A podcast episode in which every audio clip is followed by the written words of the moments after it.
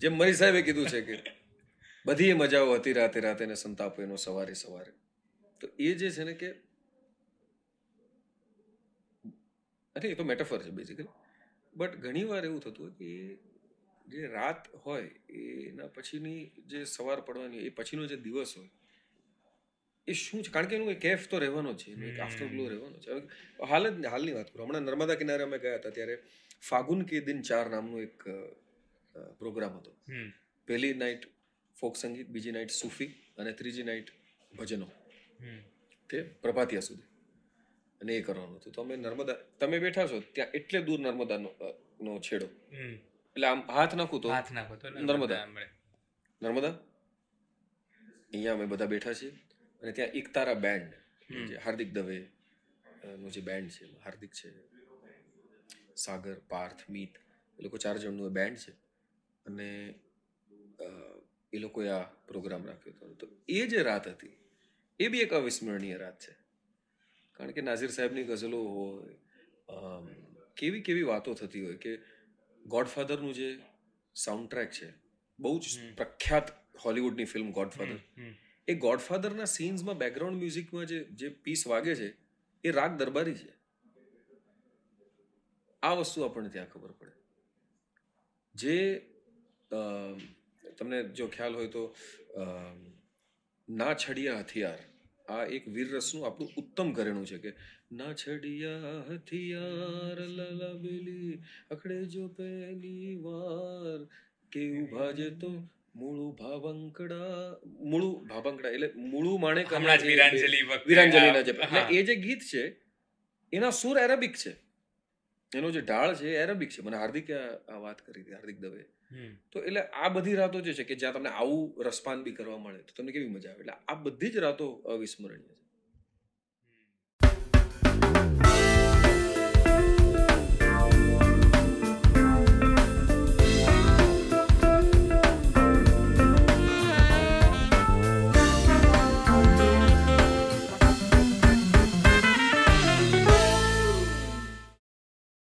હું ઓનેસ્ટલી કહીશ ઓજસ રાવલને પહેલી વાર મેં એક કોમેડી વિડીયોમાં જ જોયા હતા રાઈટ પછી ધીરે ધીરે ખબર પડવા માંડી કે આ ફક્ત કોમેડીનું માણસ નથી એક્ટિંગનો કીડો બહુ અંદર સુધી કડી ગયેલો છે અને એક્ટિંગમાં અલગ જ લેવલનું પ્રભુત્વ છે કે એમ કહો કે થિયેટર છે અંદર વસેલું છે ફિલ્મ્સ વસેલી છે વેબ સિરીઝ વસેલી છે અને it is a full package અને પછી ધીરે ધીરે હું જેમ જોવા માંડ્યો ત્યારે it created an awe for me I be very honest અને મને એકચ્યુઅલી એવું એક હજી ચાન્સ નથી મળ્યો પણ ક્યારેક એવી ઈચ્છા છે કે હું તમને લાઈવ થિયેટરમાં જોઉં. અરે વાહ. અને કારણ કે હું પોતે થિયેટર થોડું ઘણું કરું છું. એટલે મને એક એવી ઈચ્છા છે ક્યારેક જો ભગવાનની દયા છે ને એવો મોકો મળશે તો હું બીજા કોઈ ફોર્મમાં જોવા ન માગું એક એઝ એન એક્ટર લાઈવ થિયેટરમાં જોવા માગીશ. મૂવીઝ ને બધું અથવા એ બધું એવું તો જોયું છે લાઈવ થિયેટરમાં જોવાની ઈચ્છા છે. પણ અત્યારે જે આપણે મોમેન્ટ ઉપર છે તમે ટાઈટ શેડ્યુલ્સની વચ્ચે. You manage to come here on our podcast a night before which is currently Gujarat's most loved podcast and one of India's top three regional language podcast. અને આ રિજનલ શબ્દનો અમને બહુ પ્રાઉડ છે ગર્વ છે કારણ કે ગુજરાતીમાં આ બધું કરીએ છીએ તો પહેલાં તો thank you thank you so much Ojasbhai અને મને હમણાં જ આપણે વાત કરતા હતા થોડી વાર પહેલાં ત્યારે ખબર પડી કે એક્ટર સિવાય તમે ડૉક્ટર પણ છો. તો આ વસ્તુ વ્યુઅર્સને ખબર છે તમે ડૉક્ટર છો? તમારા રેગ્યુલર વ્યુઅર્સને? સૌથી પહેલા તો ખૂબ ખૂબ આભાર. તમને તમારી સમગ્ર ટીમને કે એવા હેક્ટિક ટાઈપ સ્કેડ્યુલ્સ વચ્ચે પણ આ સંગોષ્ઠી આ વાર્તાલાપ અથવા આ મુલાકાતને જગ્યા આપી.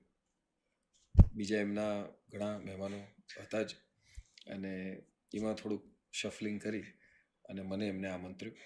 અને ખૂબ જ ભાવભીનું આમંત્રણ અને અમારે તો કેવું છે કે જ્યાં પેલું નથી કહેતા જ્યાં પ્રેમ ન હોય ત્યાં કોઈ દિવસ ન જવું જોઈએ. જ્યાં લાગણી હોય જ્યાં ઉછરંગ હોય ત્યાં ભાલા વરસતા હોય તોય જવું જોઈએ. પેલો દુઓ છે ને જ્યાં નહીં આનંદ નહીં ઉછરંગ નહીં ना નો માને ઉસ जगह कभी मत જાય ભલે કંચન वर्षे में જ્યાં પ્રેમ જ્યાં ઉછરણ જ્યાં નહીં નો માને ઉસ જગહ હંમેશા જઈએ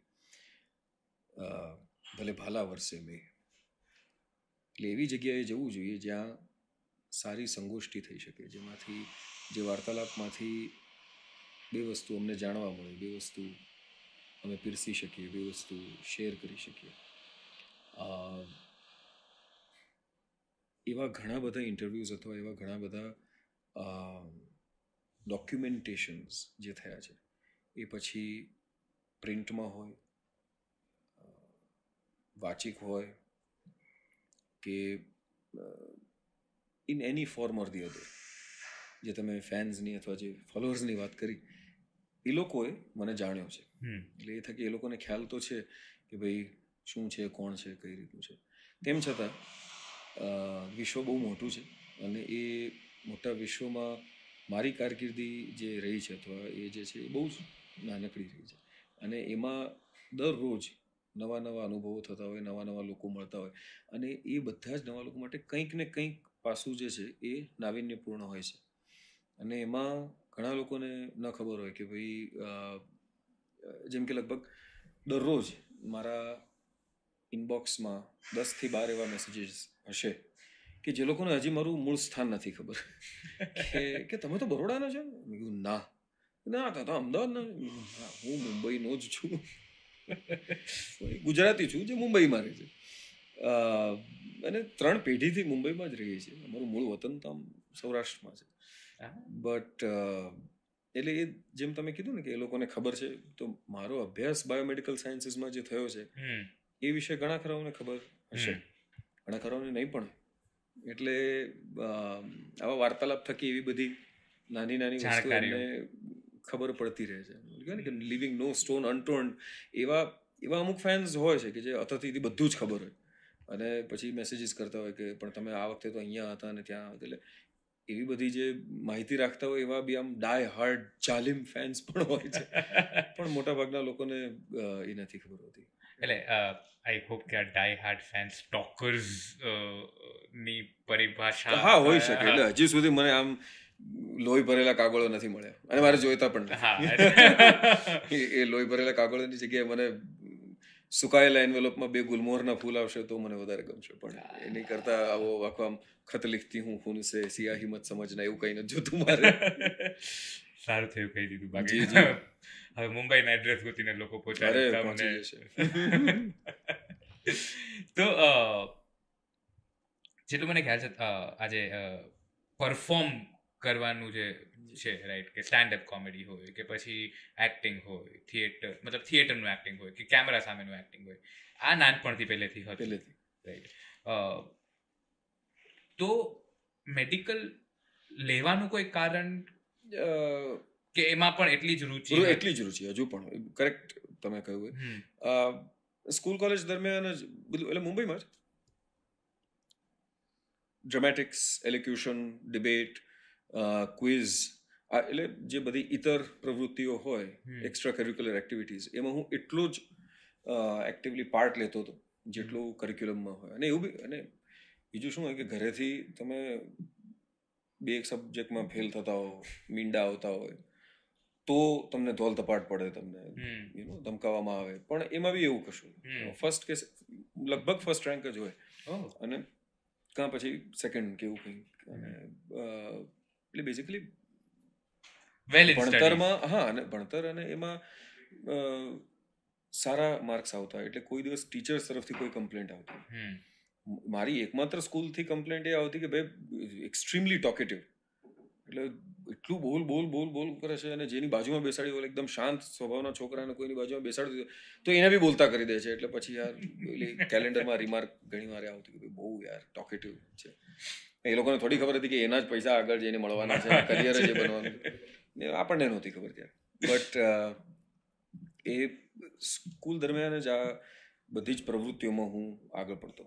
પછી ડિબેટ હોય એલિક્યુશન હોય. સિંગિંગ હોય ડ્રામેટિક્સ હોય વન એક્ટ્સ હોય મોનોલોગ્સ હોય હજુ બધા કોમ્પિટિશન્સ થતા. સ્કૂલમાં બી થાય ઇન્ટર ઇન્ટર સ્કૂલ પણ થતું. અને એવી જ રીતે કોલેજમાં પણ. કોલેજમાં અને મારો વિષય સાયન્સ મેં લીધો બીકોઝ મને સાયન્સ અતિ પ્રિય. એટલે બાકી કોમર્સ આર્ટ્સમાં તો હું ચાલત નહીં. એ મને ત્યારે એવું લાગતું હતું.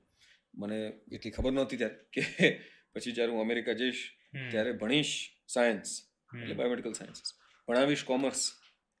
અને ભારત પાછા આવીને પછી કરીશ પરફોર્મિંગ આર્ટ્સ એટલે કરિક્યુલમની સાથે સાથે હંમેશા આર્ટ રહ્યું જ છે.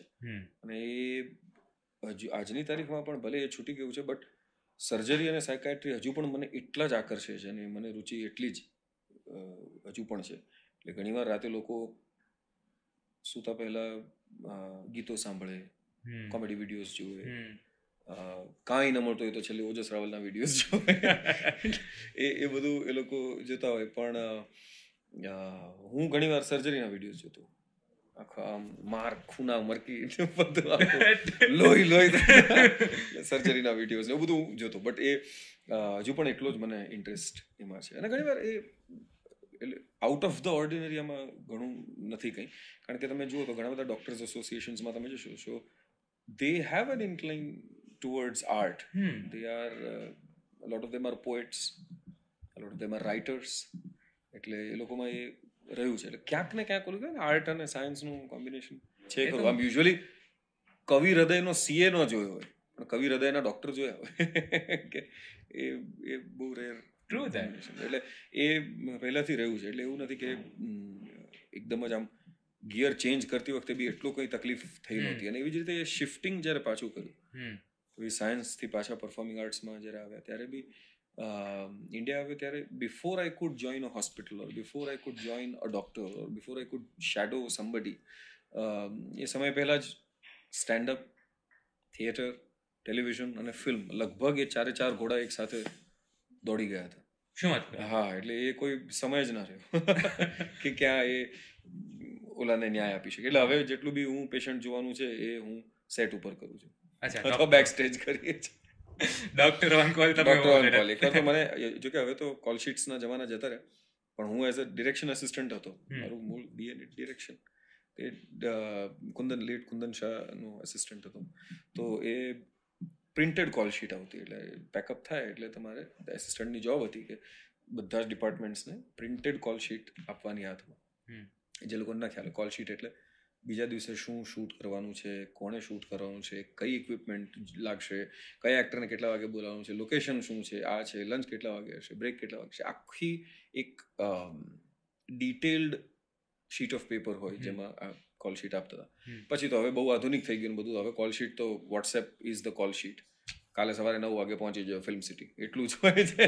એનાથી વિશેષ બહુ હોતું નથી. બટ એ કોલ શીટમાં એવી રીતે તો એવા એક પ્રોજેક્ટમાં હું ઇન્વોલ્વ હતો ને ત્યાં પ્રિન્ટેડ કોલ શીટ મારા હાથમાં આવી ગઈ.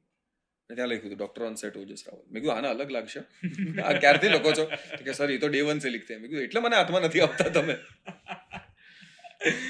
હા બટ ડેફિનેટલી હવે તો જો ઓફિશિયલી કહેવાતા હોય તો હા, બટ એટલે એટલે હું હજી જ પૂછવા તો કે તો સાઇનિંગ ફી વખતે એના અલગથી ભાવ એના અલગથી હું કોઈ પેશન્ટ નહીં જોઉં. અથવા ઓપીડી ના એટલે હા એના લાગશે. એના અલગ નો બટ તો જે તમે કીધું કે બધા જ ઘોડા એક સાથે ભાગ્યા રાઈટ તો પેલું થિયેટર કયું હતું અને પેલું સૌથી પહેલું સૌથી પહેલું ઇન્ડિયા આવ્યા પછી બે હજાર ને બારની પછીની વાત છે ત્યારે પ્રતિક ગાંધી નો ફોન આવ્યો હતો મને. અમે મિત્રો હતા જ બટ એમનો ફોન મને આવ્યો. કારણ કે અમે ફિલ્મ ને બધું કરી ચૂક્યા હતા. બટ એમનો ફોન આવ્યો કે એક નાટક કરવા જઈ રહ્યા છીએ જે છેલ્લા સત્તર વર્ષથી હિન્દીમાં ઓલરેડી સફળ છે અને પહેલી વારે એ ગુજરાતીમાં થવા જઈ રહ્યું છે. અને એ નાટક ના લેખક દિગ્દર્શક જે છે એ જ આ પણ ડિરેક્ટ કરવાના છે અને એ મકરંદ દેશપાંડે. એ નાટક સરસર સરલા અને સરસર સરલા નાટક અને production house Manhar Gadhiya productions અને મનહર ગઢિયા પ્રોડક્શન્સ મુંબઈના નાટ્ય સૃષ્ટિમાં બહુ જ જાણીતું નામ જુદા વેગળા અને કંઈક માર્મિક નાટકો અને પ્રોજેક્ટ્સ કરનારા એ વ્યક્તિ.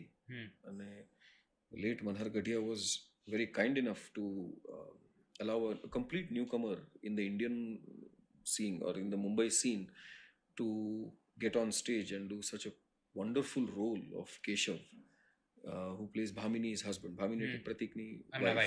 જે સરલાનું પાત્ર ભજવે છે નાટકમાં. અને મારે એના હસબન્ડ કેશવનો રોલ કરવાનો હતો એ નાટકમાં. અને ધીર ગંભીર નાટક એટલે એમાં કંઈ ઓલું યુઝ્યુઅલી કે ભાઈ બહાર ઓલા કોમેડીની હથોટી હોય એનો મતલબ એમ નહીં કે આમાં તમે ચાલી. યુ નો સ્ટેન્ડ અપ કરીને નીકળી જાઓ બટ એ અતિશય માર્મિક નાટક સંવેદનશીલ નાટક વેધક નાટક અને એ કરવાનો મોકો મળ્યો. So that was my very first play professional professional એટલે બેસિકલી પ્રોફેશનલનું ડેફિનેશન એ હોય કે જેનું તમને કવર મળ્યું હોય.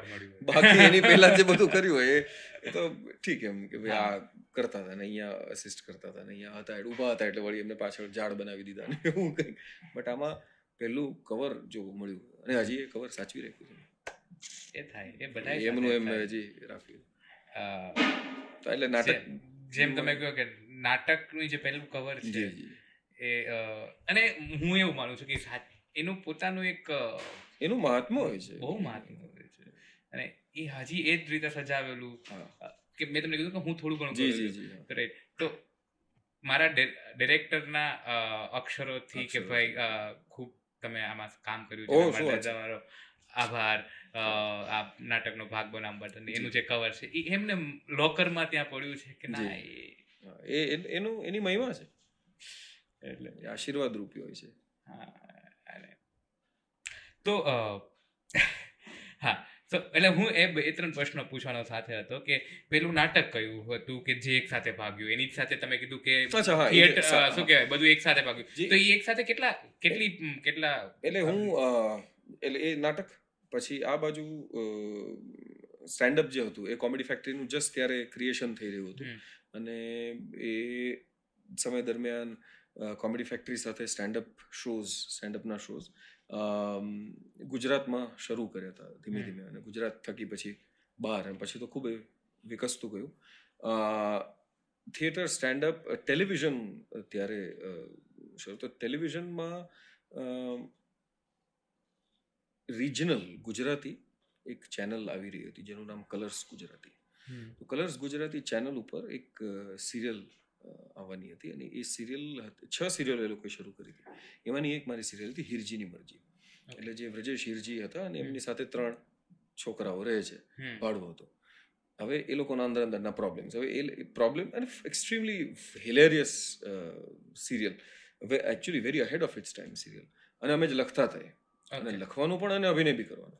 અને એમાં લગભગ મને છત્રીસ જેટલા કેરેક્ટર્સ પ્લે કરવાનો મોકો મળ્યો. અને ફોર એન આર્ટિસ્ટ એ તો બહુ જ અલભ્ય વસ્તુ હોય છે કે આટલા બધા તમે પાત્રો ભજવી શકો.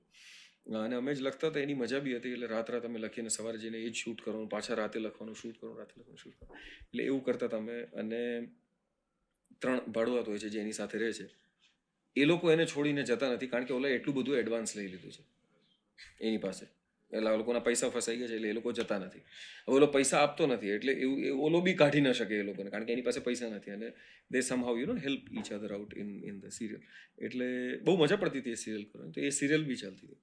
અને સિનેમા મારા જેટલું બી ઘણી વાર જે બી આવડતું હોય છે, હું ઘણી વાર કહું કે એક્ટર રાઇટર એન્ડ ડિરેક્ટર આ ત્રણેયને બીજા બંનેની જે પાસા છે એની જાણ હોવી જોઈએ.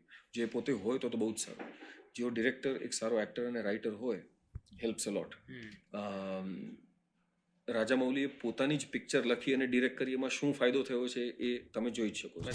એવી જ રીતે એક્ટર જે છે એને સમજો ડિરેક્શનની સેન્સ હોય અથવા એને લખાણની સેન્સ હોય તો નબળું રાઇટિંગ અમે ઘણીવાર એવી બી પિક્ચરો કરી છે કે જેમાં સાવ આમ તકલાદી સ્ક્રિપ્ટ ખરાબ રાઇટિંગ હોય અને પછી એ સ્ક્રિપ્ટને તમારે કંઈક પ્રેઝેન્ટેબલ સમ કંઈક ઉજાગર કરવાનું. સાવ શૂન્યમાંથી સર્જન ઘણીવાર કરવાનું. હું એક કિસ્સો અહીંયા કહું. એ ફિલ્મ હતી અને એમાં હું ને હેમાંગ દવે સાથે કામ કરતા, મારા પરમ મિત્ર અને એટલા જ ઉત્તમ અભિનેતા. તો એ રાઇટર એ છે ને, એણે શું કર્યું હતું? એ ફોર સાઇઝનું જે પાનું હતું, એમાં એણે સ્પેસિંગ ડબલ કરી નાખ્યું હતું. તો પાનું ભરાઈ જાય એમ. લાઈનોની વચ્ચે સ્પેસિંગ વધારી દીધી એટલે પાનું ભરાઈ જાય. એટલે મેં કીધું ગધેડા તે આ પાના ભરવા માટે આવી રીતે કર્યું છે? અચ્છા એવું બી નહીં કે વાક્યો લખ્યા હતા. સંવાદ જ નહોતો. વાક્ય ઓલું ડિરેક્શન જે હોય એ કાઉન્સમાં લખી આપણે કે અહીંયાથી આ વ્યક્તિ ત્યાં જાય છે. દરવાજો ખોલ્યો. દરવાજો ખોલીને જોયું વ્યક્તિ ઊભો છે તો શોક થઈ ગયા. આપણે તો એ બધું કાઉન્સમાં લખ્યું હતું. મેં કીધું ડાયલોગ ક્યાં છે? સંવાદ જે છે પાત્રોની વચ્ચે એવું તો કંઈ છે જ નહીં આમાં. અને જે મેં એને ખખડાવ્યો હતો અને ઘણી વાર દવે મને આમ હાથ મને કે તું ખૂન કરી નાખી છે અને મારું my tolerance for incompetence is very low એટલે ઘણા એવા દાખલા છે મારે આમ ચાલુ સીનમાં માર્યાના અને પ્રોપર્ટી ફેંકીને માર્યાના. એટલે તમે બધા ગભરાશો ને હા એટલે મને થોડીક થોડીક ના, ડર જે- લાગવા જે તે સમયે એવું હવે તો બહુ જ ઓછું થઈ ગયું છે બધું.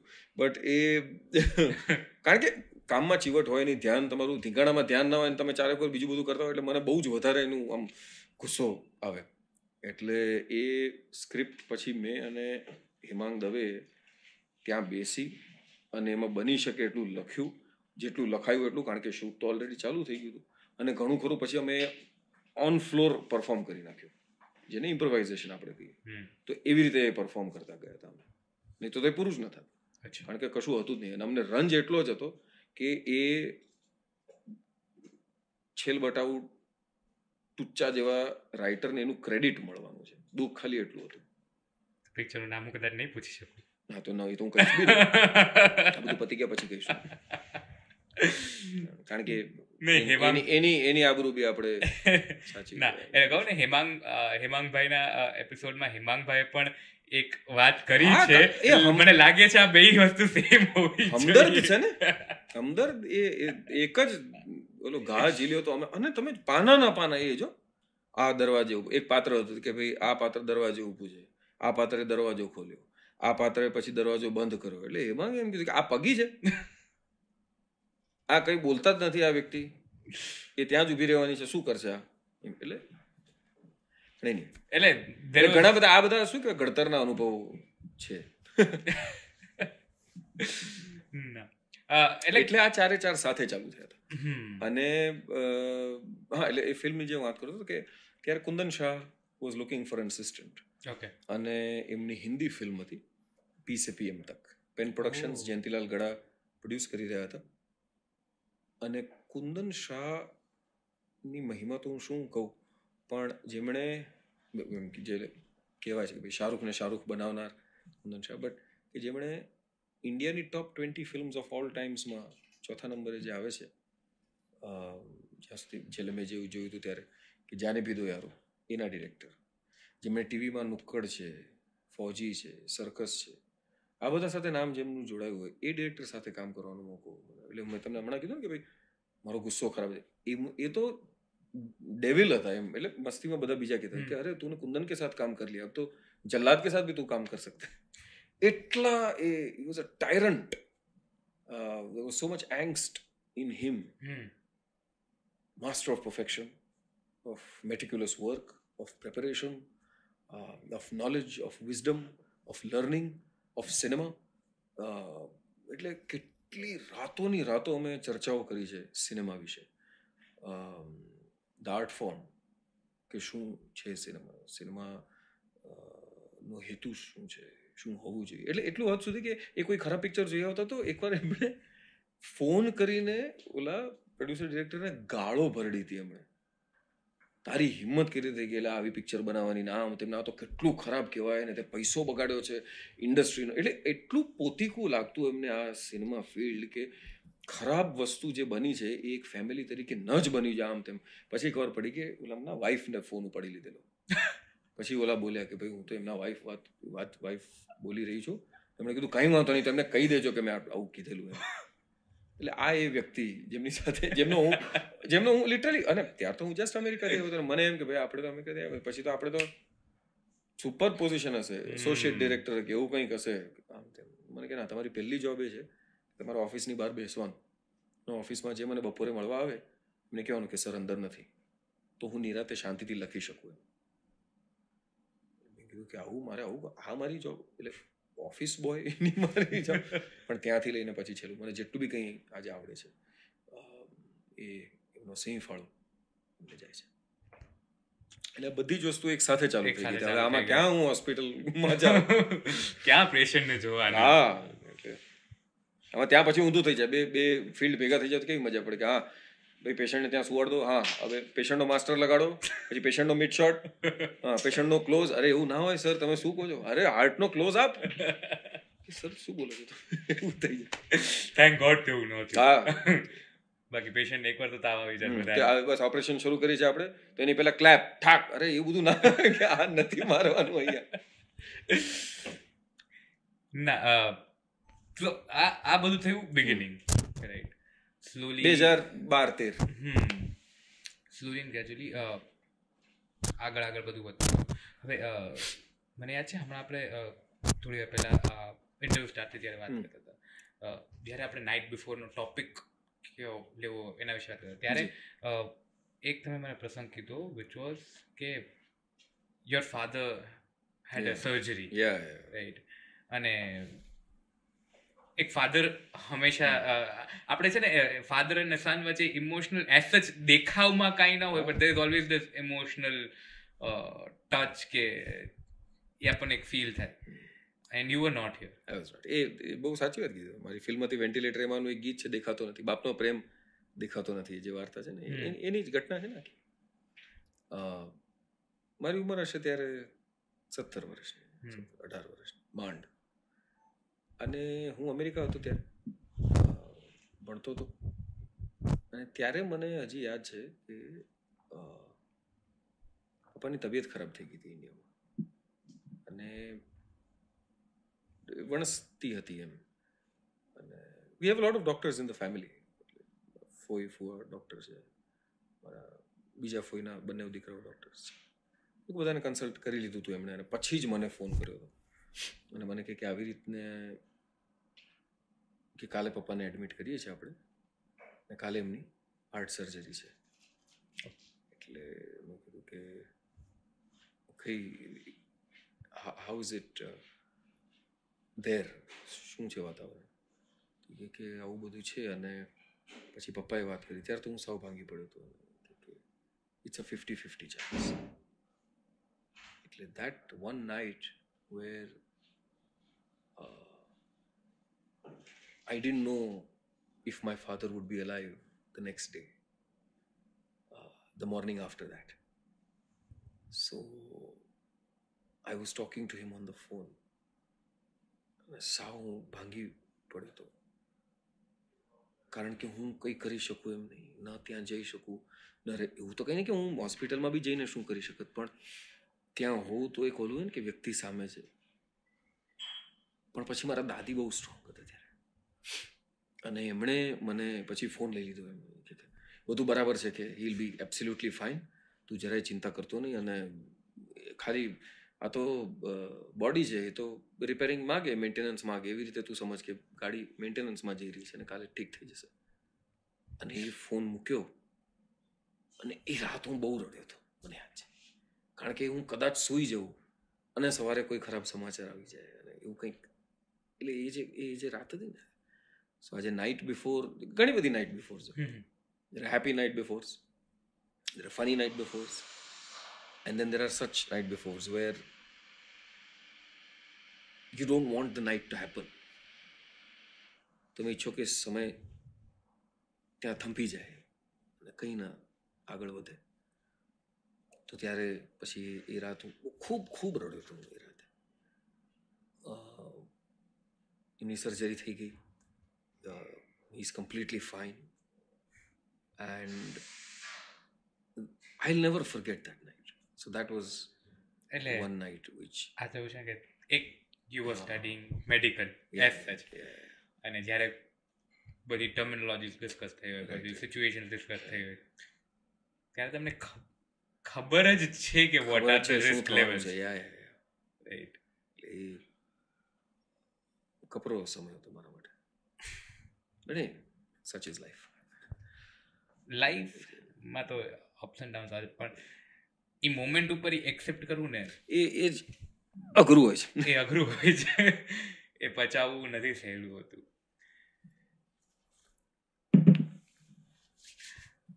તો એ નાઇટ સારી ગઈ અને આજે એ- નાઈટ નાઇટ તો નહીં બટ એના પછીનો દિવસ. પછીનો દિવસ સારો ગયો. સતત અમે ફોન પર રહેતા અને હમ. હી વોઝ સ્લોલી પછી થોડાક દિવસ પછી બોલી શકતા હતા હરી ફરી શકતા હતા. બધા હતા મારા ટચમાં સતત ફોઈ ફૂવા બધા.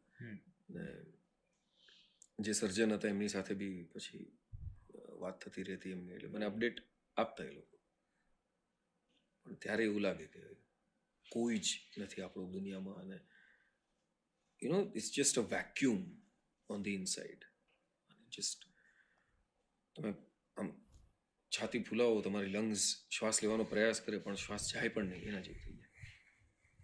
તો પણ એ રાતે સાવ એકલા જ રહ્યા હતા? સાવ સાવ એકલો રહ્યો હતો. મતલબ કોઈ સાથે વાત કરવી. બસ ખાલી રડ્યો હતો બસ. રડતો જ રહ્યો હતો એ રાતે. મને યાદ છે. કારણ કે આવા કપરા સમયમાં એકલું રહેવું ને એ પણ કારણ કે આ તો કેવું હોય કે કોઈ સાથે વાત કરી લે ને તોય મન શાંત પડી શકે. પણ આ તમે વાત કરી બી ન શકો. તમારી જીભ થોથવાઈ જાય. શબ્દો ખૂટી જાય. કારણ કે ઓલું નથી કહેતા કે મન જ્યારે ભરાઈ ગયું હોય ને ત્યારે પછી જીભ માઝૂર હો જાતી હે પણ એવું છે. તો પછી શરૂ થઈ ગયો જે રાવલનો સફર અહીંયા હા પછી તો then I came back to India in two thousand and twelve. પછી તા જે ચારે મેં કીધું કે એ ચારે ઘોડા એક સાથે નીકળી પડ્યા હા અને પછી એ કરતા કરતા ત્યારે ગુજરાતી ઇન્ડસ્ટ્રી જસ્ટ એક ફ્લક્સ એક ચેન્જ થ્રુ જઈ રહી હતી. અ વેરી બિગ ફ્લક્સ કેવી રીતે જઈશ બેયાર જેવી ફિલ્મો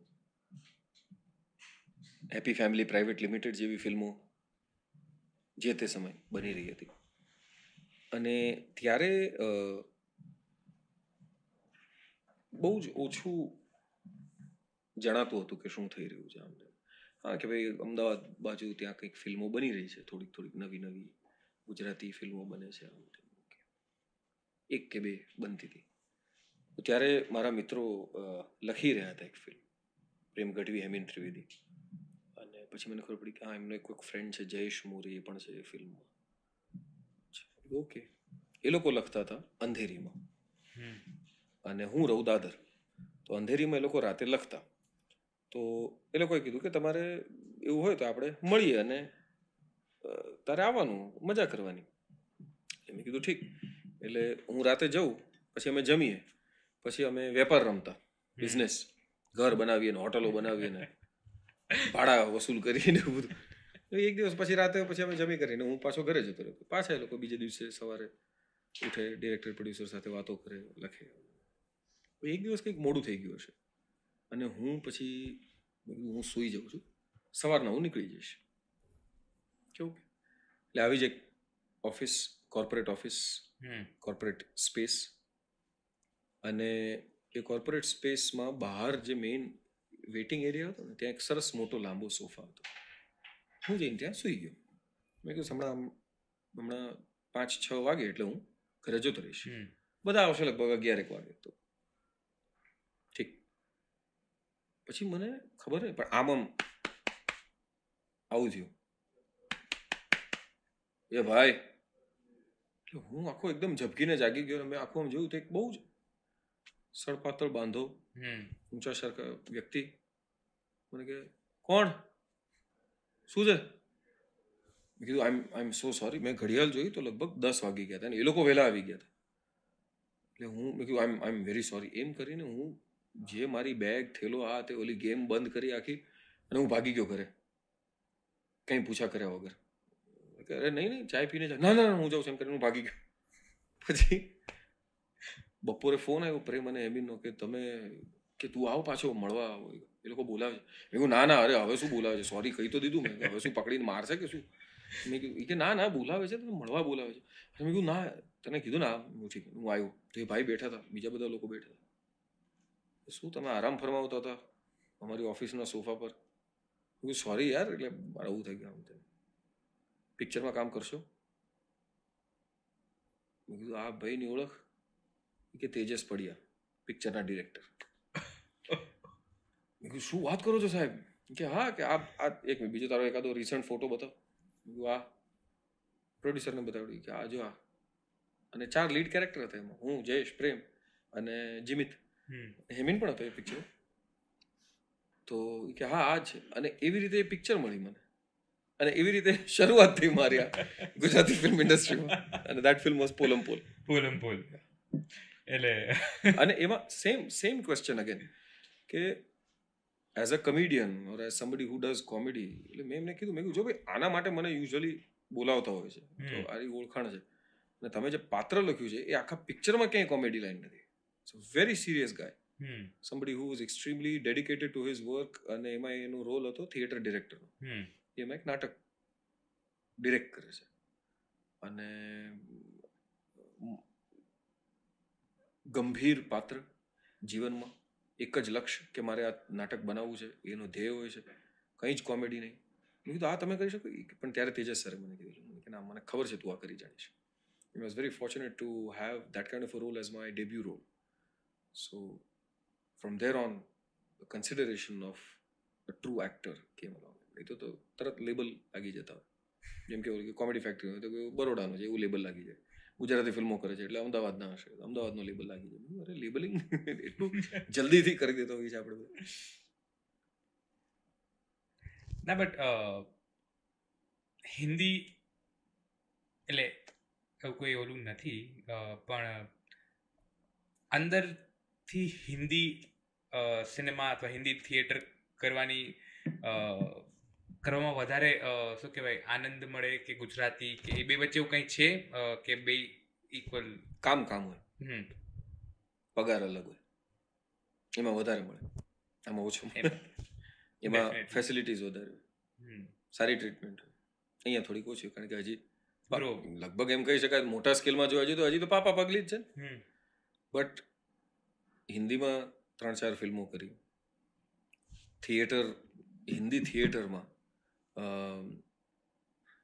થોડુંક કામ કર્યું છે. થોડું બધું કેમ? થોડુંક કામ કર્યું છે. મજા બંનેમાં આવે છે. પ્રોફેશનલિઝમ ત્યાં થોડુંક વધારે છે. અહીંયા હજી થોડુંક એમેચ્યોર વર્ક થઈ જતું હોય છે. જૂજ એવા film makers creators thinkers directors અહીંયા જોવા મળે છે કે જે એ પ્રોફેશનલિઝમ ધરાવતા હોય છે. પણ છે નથી એવું નથી. છે. વધી રહ્યા છે એનો મને આનંદ છે. એટલે that's that's a good thing બાકી ઝંખના તો બધું જ કરવાની છે કે ભાઈ હું એઝ અ ડબિંગ આર્ટિસ્ટ મેં વોઇસ ઇન્ડસ્ટ્રીમાં લગભગ અગિયારથી બાર અલગ અલગ ભાષામાં ડબિંગ કરતો હોઉં છું અથવા મારો વોઇસ આપતો હોઉં છું. એવી જ રીતે ફિલ્મો પણ એટલી બધી કરું. મરાઠી ફિલ્મ કરું. હિન્દી તો કરું જ છું. હિન્દી ગુજરાતી તો થઈ ગઈ છે. મરાઠી ફિલ્મમાં કામ કરું. ઇંગ્લિશ ફિલ્મમાં કામ કરીએ. બંગાળી ફિલ્મમાં કામ કરીએ, એવી ઈચ્છાઓ તો ખરી. પણ મજા લગભગ બધામાં એક જ આવે છે, કારણ કે અંદરનો કલાકાર જે છે, એ જો નરીશ થતો હોય, એ કલાકારની જો વૃદ્ધિ થતી હોય, તો એ મજા બાકી બેઝિકલી તમે એ જ દિવસે, દિવસ સૂરજ ઉગતાની સાથે દિવસ શરૂ થાય આઠમે ત્યારે દિવસ પૂરો થઈ જાય, શૂટિંગથી તમે ઘરે જાઓ અને તમે કંઈ નવી વસ્તુ શીખ્યા નહીં, તમે કંઈ નવી કોઈ વ્યક્તિને મળ્યા નહીં, તમે એક કંઈક એક પગલું આગળ વધ્યા નહીં તો સ્ટેગ્નન્ટ થઈ ગયા. સ્ટેગ્નન્સી ઇઝ ડેથ એટલે કંઈક નવું હોવું જોઈએ. એટલે મારો પૂછવાનો રીઝન એક હતો કે ગુજરાતી ઇન્ડસ્ટ્રીની અંદર તમારા ફેન્સ તમને વધારે મળવાના એમ કહો ને કે તમારી પ્રેઝન્સથી કોઈ કંજાઈ જાય એવા લોકો પણ વધારે હોઈ શકે right in comparison to Hindi. Hindi હા ઇન્ડસ્ટ્રી કારણ કે એ તો મહાસાગર છે. હા રાઈટ તો એની લીધે ક્યારેક કામ કરવામાં એવું થાય કે અચ્છા ઓજસ સર આટલું છે તમે આ કરી શકશો.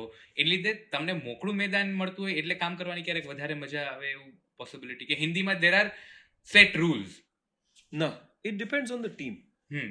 હિન્દીમાં મેં જે કામ કર્યું એમાં it depends on the team કે તમે કેટલી મોકળાશથી કામ કરી શકો છો. હું તાપસી પન્નુ વાળી રશ્મિ રોકેટ હતી. રશ્મિ રોકેટ. એમાં બહુ મારો નાનકડો ભાગ હતો પણ એમાં આકાશ ખુરાના જે ડિરેક્ટર હતા એ બહુ જ એટલે મોકળું મેદાન આપતા હતા કે તમે કરો તમારે જે કંઈ કરવું એટલે મેં કીધું આ હું આવી રીતે કરું તો વાંધો નહીં. કે હા કરો કંઈ વાંધો નહીં.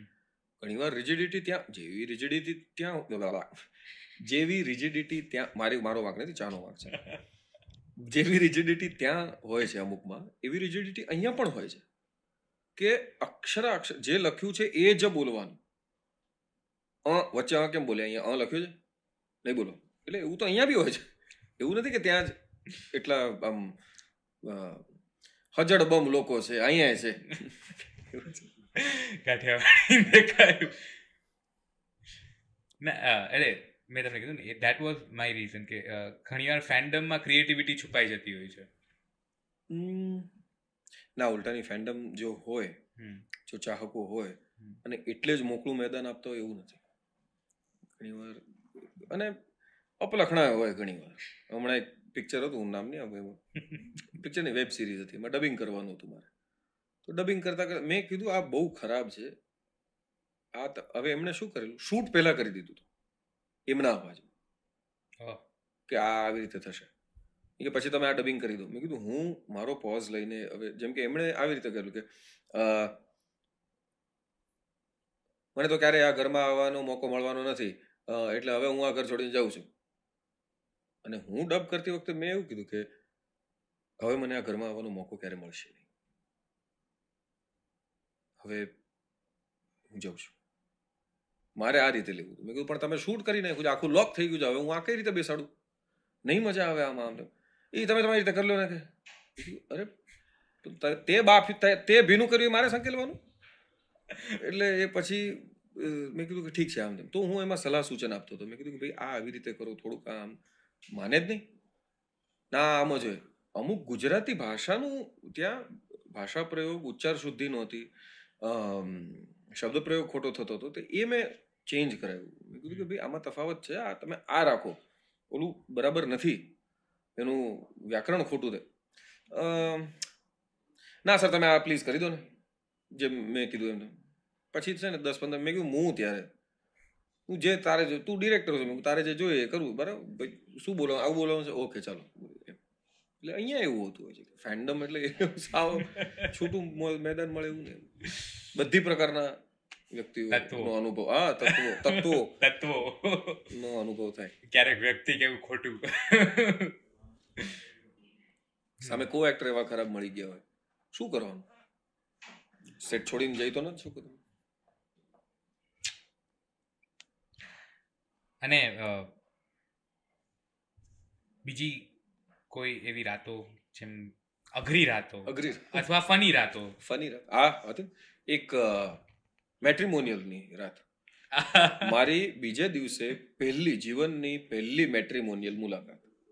એની આગલી રાતે હું આખો બેફલ શું પહેરવાનું શું બોલવાનું વાળ કઈ રીતે સેટ કરવાના હશે સારા લાગશું કે નહીં? ત્યાં બધું આ ફેન્ડમ જતું રહે ફેન્સ એક બાજુ જ રહે કારણ કે ત્યાં કોઈ ફેન થોડી આમ પાછળ આવવાના છે આમ ઝંડો લઈને કે વાહ. અરે સવાલ છે, અમે એનું ફેન એવું કઈ ન હોય. ત્યાં એકલા જો તમે. હું અને બેઠા હતા સામ સામે. પછી બીજે દિવસે એ મેટ્રિમોનીની મુલાકાત હતી. જોકે એ થયું નહીં. સારું થયું એ ન થયું એ અને એ- જોકે એ બેનને જીવનના ધ્યેય બહુ અલગ હતા. અચ્છા. બહુ જ અલગ હતા. એ પછી આપણે સેકન્ડ સિઝનમાં વાત કરશું. The day after the after. એ સિઝન મેં ટાઇટલ આપી દીધું. આનું હું કમિશન લઈ લઈશ. આપી દેશું અને કમિશન ઇઝ રોયલ્ટી બટ એ નાઇટ બિફોર હતી મને હજી આજે બહુ ફની નાઇટ હતી. શું કરું શું નહીં આમને પછી મેં મારી જે મારા સ્કૂલ કોલેજની જે ફ્રેન્ડ્સ હતી જેની સાથે હું મોટો થયો અને વેરી ડિયર ફ્રેન્ડ્સ અમે વીસ વીસ વર્ષ જૂની મૈત્રી અમારી. એને હું ફોટા મોકલતો. જો મેં આ શર્ટ પહેરું આ બરાબર છે. પછી બીજું મેં આ પહેરું આ વધારે સારું લાગે છે. પછી ઓલી જે મારી બહુ સારી ફ્રેન્ડ ગીતાંજલિ મને કહે કે આ છે આ પહેરીને જા અને હવે સૂઈ જા અને મને સુવા દે. અને જે છે કાલે જોયું જશે હું શું પૂછશે આમ? તેમ કે મને શું ખબર જે પૂછવું હશે પૂછશે તને. એટલે એ એવી એક ફની નાઇટ બિફોર હતી. ઓકે બધા બધી પ્રકારની રાતો નાઇટ બિફોર. આવી બધી જગ્યાએ છે નામ નથી પૂછી શકતા. નામ નથી પૂછી શકતા. એવી ઓ I remember the night before મને ડિસ્ટિંગ્વિશ્ડ સિનિયર અવોર્ડ જે યુનિવર્સિટીમાં એક જ આપવામાં આવે છે. ચુમ્માલીસ હજાર સ્ટુડન્ટ્સ યુએસની વાત છે. ઓકે અને એનું ગ્રેજ્યુએશન મારું. અને ત્યાં એ ગ્રેજ્યુએશનમાં મેં મારા મમ્મી પપ્પાને તેડાવ્યા હતા. મુંબઈથી. મારા નાનાજી હતા ત્યાં મારા મામા મામી મારી કઝિન્સ મારી બેન એ બધા ત્યાં આવ્યા હતા ઉપસ્થિત. અને મોટા એના કન્વેન્શન જ્યાં થાય પેલું કમેન્સમેન્ટ જ્યાં થાય વર્ષ એ કોન્વોકેશન સેરેમનીમાં એ પુરસ્કાર મને મળેલો. અને એમાં મારે આગળ ચાલવાનું બધા સ્ટુડન્ટ્સ મને સ્ટેજ ઉપર બેસાડવામાં બધા ડીન્સ ને બધાની સાથે. અને એ એટલે સર્વોત્કૃષ્ટ વિદ્યાર્થીનું જે બિરુદ મળે એ એમાં આપવામાં આવે. અને એ ની આગલી રાત જે હતી એ બી આમાં જોયું કે બટરફ્લાઇઝ ઇન ધ સ્ટમક તો એવો ઘણી વાર એવું થયું કીધું અરે યાર હવે પામી ગયા એમ.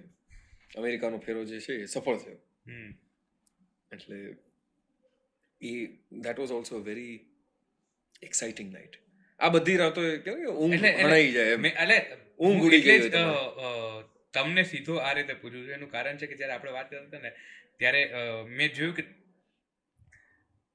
એક રાત તમે ઇમ્પોર્ટન્ટ હતા. કારણ કે every night has been very much important very very important અને એ એ બધી રાતથી આજે અલગ અલગ રંગ અલગ અલગ રસ હમ. વીર રસ હાસ્ય રસ સૌંદર્ય રસ. આ જે નવ રસ છે. નવ રસમાંથી બધા જ ક્યાંક ને ક્યાંક એના કહેવાય ને તમને ભાસ થાય. અને મરી સાહેબ નથી કીધું બધી રાત બધી જેમ મરી સાહેબે કીધું છે કે બધી રાતો આ બધું કાપી નાખજો. જેમ મરી સાહેબે કીધું છે કે બધી મજાઓ હતી રાતે રાતે ને સંતાપો એનો સવારે સવારે. તો એ જે છે ને કે અરે એ તો મેટાફર છે બેઝિકલી બટ ઘણી વાર એવું થતું હોય કે જે રાત હોય, એના પછીની જે સવાર પડવાની એ પછીનો જે દિવસ હોય એ શું છે? કારણ કે એનું એક કેફ તો રહેવાનો છે. એનું એક આફ્ટર ગ્લો રહેવાનો છે. હવે હાલ જ હાલની વાત કરું. હમણાં નર્મદા કિનારે અમે ગયા હતા ત્યારે ફાગુન કે દિન ચાર નામનો એક પ્રોગ્રામ હતો. પહેલી નાઇટ ફોક સંગીત બીજી નાઇટ સૂફી અને ત્રીજી નાઇટ ભજનો. તે પ્રભાતિયા સુધી.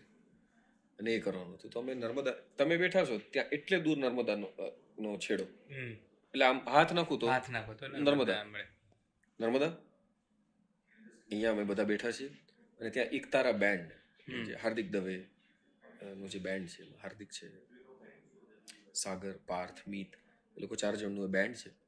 અને એ લોકોએ આ પ્રોગ્રામ રાખ્યો હતો. તો એ જે રાત હતી એ બી એક અવિસ્મરણીય રાત છે. કારણ કે નાઝીર સાહેબની ગઝલો હોય કેવી કેવી વાતો થતી હોય કે ગોડફાધરનું જે સાઉન્ડ ટ્રેક છે બહુ જ પ્રખ્યાત હોલિવૂડની ફિલ્મ ગોડફાધર. એ ગોડફાધરના સીન્સમાં બેકગ્રાઉન્ડ મ્યુઝિકમાં જે જે પીસ વાગે છે, એ રાગ દરબારી છે. આ વસ્તુ આપણને ત્યાં ખબર પડે. જે તમને જો ખ્યાલ હોય તો ના છડિયા હથિયાર, આ એક વીર રસનું આપણું ઉત્તમ ઘરેણું છે કે, ના છડિયા હથિયાર, લલબેલી, અખડે જો પહેલી વાર, કે ઊભા જે તો મૂળું ભાવંકડા મૂળું ભાવંકડા એટલે મૂળું માણેક અને જે- વીરાંજલિ વખતે વીરાંજલિના જે આ- એટલે હા. એ જે ગીત છે એના સુર એરેબિક છે. એનો જે ઢાળ છે એરેબિક છે. મને હાર્દિકે આ વાત કરી હતી હાર્દિક દવે.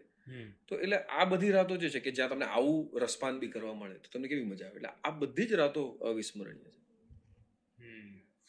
એટલે હું તો આપણા વ્યુઅર્સને બી એ કહું કે તમારા જીવનમાં પણ એવી રાતો કેળવો કે જેની વાર્તાઓ અથવા જેને વાગોળવાથી તમને આવું મોઢા પર હલકું હલકું સ્મિત ફરકે કે ક્યાં વાત આ રાતે હું આ વ્યક્તિને મળ્યો હતો અથવા આ રાતે મારી સાથે આવો બનાવ બન્યો હતો અથવા આ રાતે હું આવી વસ્તુ શીખ્યો હતો કે આ ગીત સાંભળ્યું હતું કે આવું એટલે આવી તો ઘણી ઘણી રળ કરાવતો છે.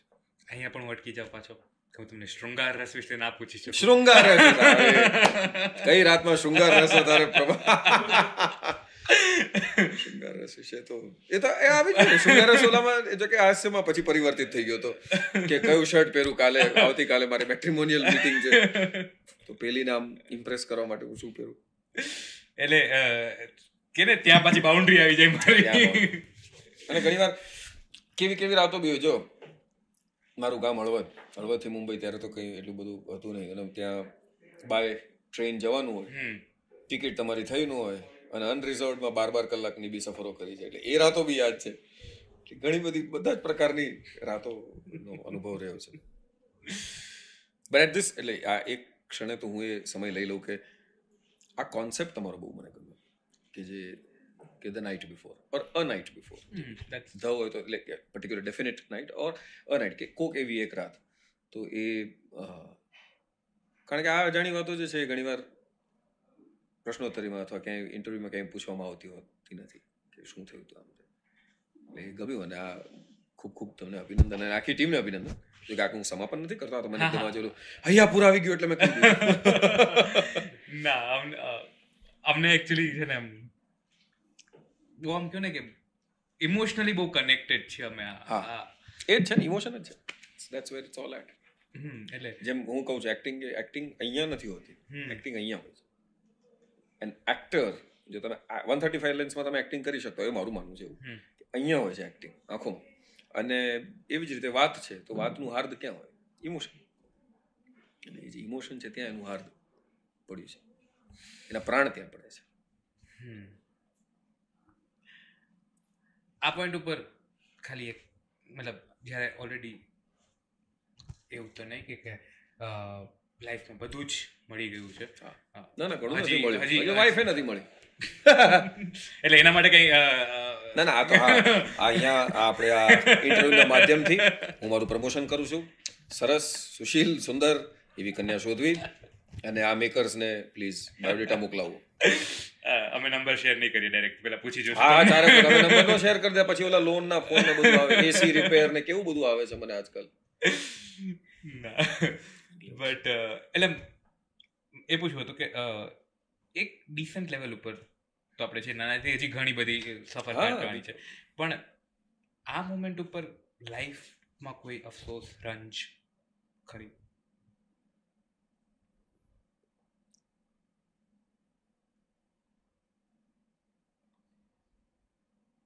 અફસોસ તો એટલે હું આખું ઓલું આમ કહેવાય ને કે રિવાઇન્ડ કરું છું સાયકલ કે ક્યાં એવો તમને કોઈ ટાઈમ આપ્યો છે. કોઈ એવો અફસોસ ખરો એવું પૂછી રહ્યો છું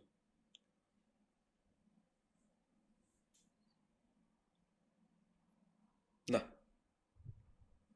કોઈ અફસોસ કદાચ અમુક જે માઠા પ્રસંગો રહ્યા છે અથવા એવું કંઈ કે જેનું ટેકનિકાલિટી થોડીક આપણે ચેન્જ કરી શક્યા હોત તો હું એ કરત. બાકી જો કદાચ ઓલું પૂછે કે ભાઈ આજ આજ ફિલ્મ ફરી પાછી પ્લે કરવાની હોય તો તમે કંઈ એડિટ કરો ખરા? ના.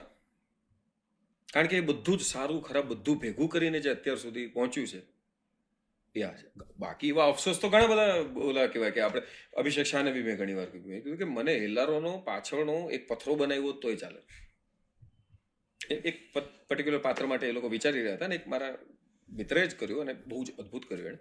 બટ એ એવો રંજ રહે કે ભાઈ આમાં આપણે ઓલા ઓલો અફસોસ રહી ગયો કે મને પાંચ ઝાડ બનાવવું હતું કારણ કે અમુક હવનોમાં છે ને એક આવતી પડી જાય તો એ જન્મ સફળ થઈ જતો હોય છે એના જેવું છે.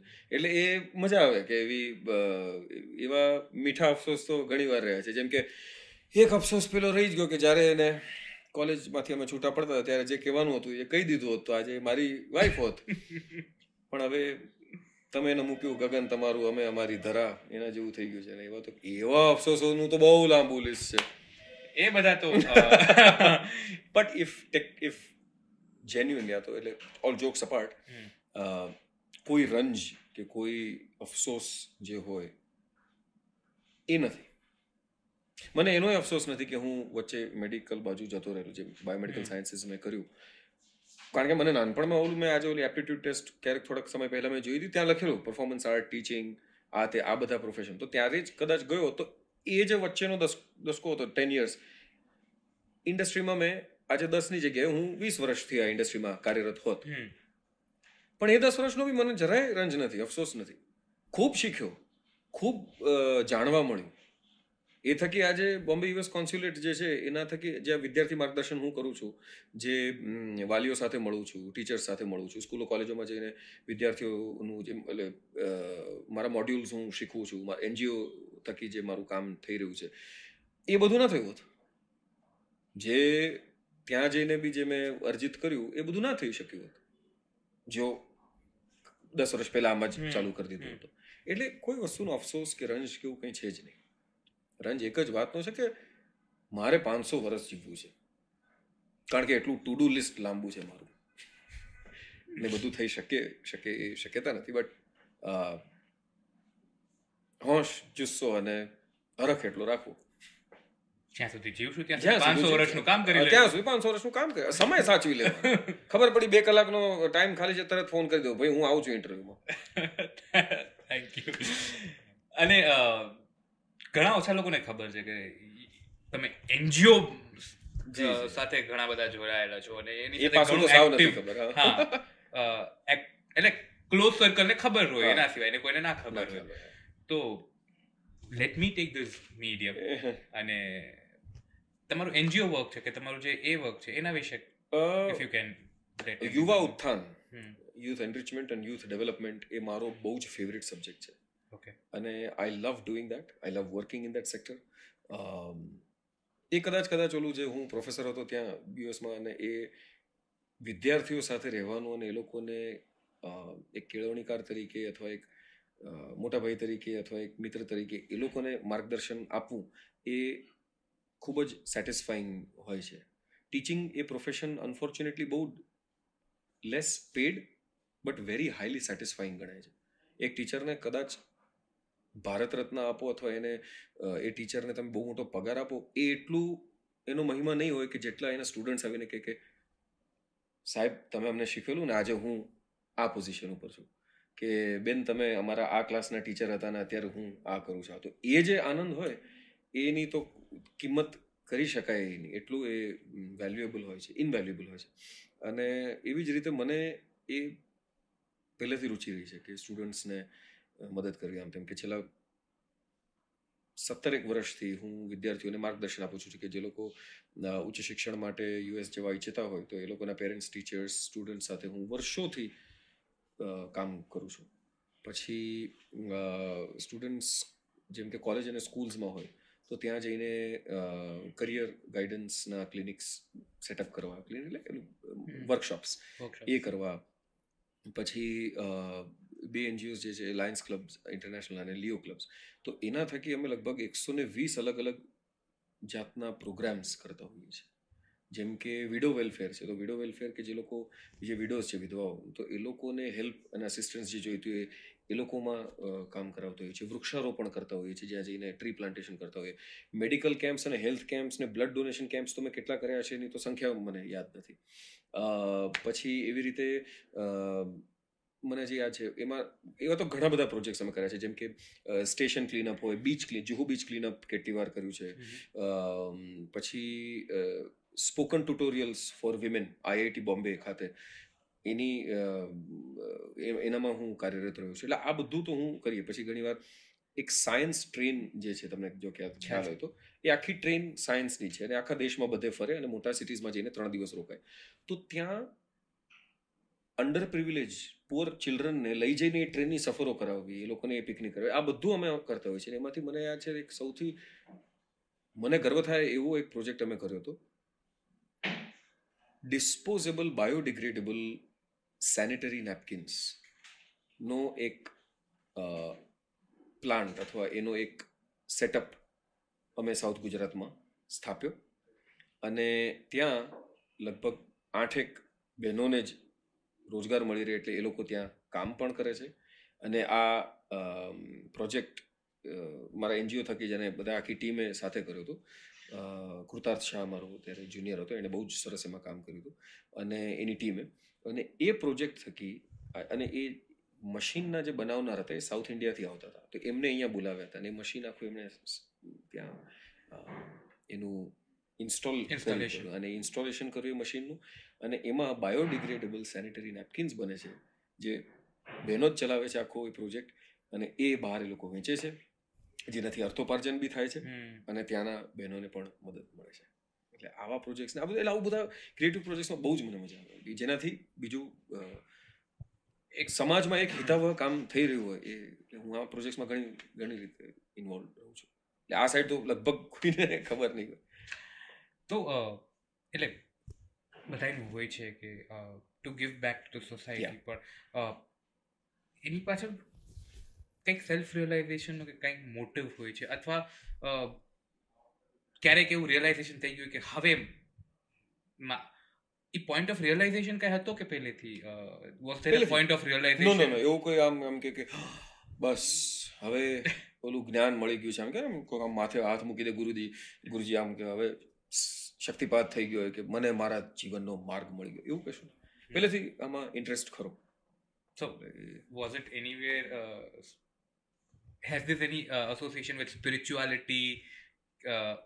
કે કર્મા નો એનું કોઈ કનેક્શન નથી. I am a very spiritual person એ તો ખરું છું ઘણીવાર ચારે કોર ચારેકોર ટ્રાવેલિંગ એટલે એક્સટેન્સિવ લેવલ ઓફ ટ્રાવેલિંગ એટલે લોકોએ તો મને કે મસ્તી નથી કરતી કે ગુજરાત મહારાષ્ટ્ર વચ્ચેની જે બુલેટ ટ્રેન છે એનો સૌથી પહેલો એન્યુઅલ પાસ હું કઢાવવાનો છું એમ. કારણ કે જે રીતે હું ટ્રાવેલ કરતો કરો હોઉં છો. મેડ ટ્રાવેલ અને જોકે મને થાક નથી લાગતો કારણ કે મને એનો શોખ છે મને હરખ છે એટલે એ વસ્તુનો હળદો ન લાગે તમને.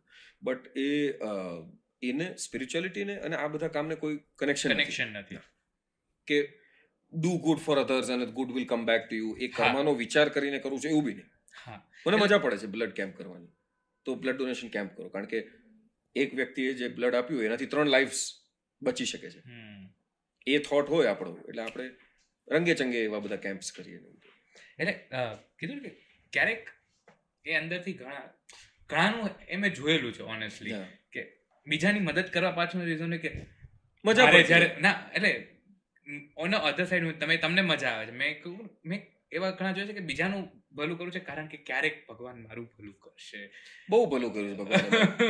બહુ ભલું આ જો આ કોરોના પછી એમને મળી કમ બેઠો છે. આનાથી વધારે શું બીજું ભલું કરી શકે? એવા લોકો મેં જોયા છે એટલે કહું છું કે ઈ સ્વાર્થ પણ છે કે મારું ભલું થશે. એટલે બીજાનું ભલું કરો. ના એટલે એવું એવું એટલે આ એક વિચારીને તો એવું સ્વાર્થ ઓલો હતો જ નહીં કે ભાઈ હું કરું શું એટલા માટે કરું કે પાછું મને કર્માના લો ને લીધે જ હું ખાલી કોઈ ભલું કરું. એવું ના. જેવું વાવો એવું લણી લે એવું એવું એના લીધે વાવતો જ નથી. મને બગીચો કરવો ગમે છે એટલે વાવતો છું. આઈ થિંક ઘણું મળી ગયું મળી ગયું છે ઘણું શીખી લીધું છે. છે અરે ના ઓલું કે ને કે હું મારી જાતને જ પ્રોસેસ કરું છું કે અલગ અલગ વિચારો બધા હું જોઈ રહ્યો છું ને ઓનેસ્ટલી ઘણી અલગ સાઈડ જોઈ રહ્યો છું તમારી. કે જે મેં એક્સપેક્ટ નથી કરી. કારણ કે એક્ટિંગ કોમેડી બધાથી શું હોય કે ઓજસ ભાઈ મળશે તો શું કહેવાય? ખૂબ બધું હસાવશે. હા અને ઓનેસ્ટલી મને એ ડર હતો. મને એ વસ્તુનો ડર હતો. કારણ કે એક એ સાઈડ જે ઓલરેડી ઘણા લોકોને ખબર છે એ જ સાઈડ હું પીરસી દઈશ તો એ મને પણ ખબર છે જોવાવાળાને પણ ખબર છે. તો શું કામ એનું એ જ વસ્તુને હું કદાચ બીજા ડેકોરેશન કરીને પીરસી દઉં? બરાબર છે. પેલી વાર મેં આ શર્ટ પહેર્યું એ થોડી જોવા આવવાના એટલે એ લોકોને જો કદાચ આ જોઈને આ સાંભળીને એમાંથી કંઈક એક વિચાર બી આવે ને કે આપણે આવું કંઈક જુદું કરવું છે. તો પછી આ ઇન્ટરવ્યુ સાર્થક થઈ ગયું કહેવાય. અને મને ઓનેસ્ટલી મને હવે કોઈ ક્વેશ્ચન્સ મારા મનમાં નથી રહ્યા. રાઈટ સીઝન ટુ માટે આપણે સાચવી રાખીશું. સીઝન ફોર તો ચાલે છે.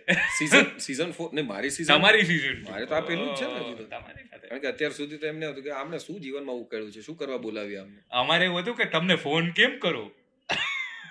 મારો નાઇન એટ ટુ નહીં નહીં નહીં નહીં. બાકીના છેલ્લા છ આંકડા હું બોલતી એટલે ફોન કરતા પહેલા અમે પણ કંઈક તો સારું કરેલું હોવું જોઈએ એટલે. ડર લાગે ઓનેસ્ટલી વાળ લ્યા વાળ લ્યા એ મેં દૂસરે. એપિસોડ મેં પૂછ ના એવું એવું છે નહીં એ તો બરાબર છે. આ બધા હમણાં મને ખિસાવાના છે મેં આજે બાબુ રોડ સાહેબ એ તો છે ભાઈ જેવું તમે વાવો એવું તમારે લણી લેવું. શૃંગાર. કર્મનો સિદ્ધાંત છે.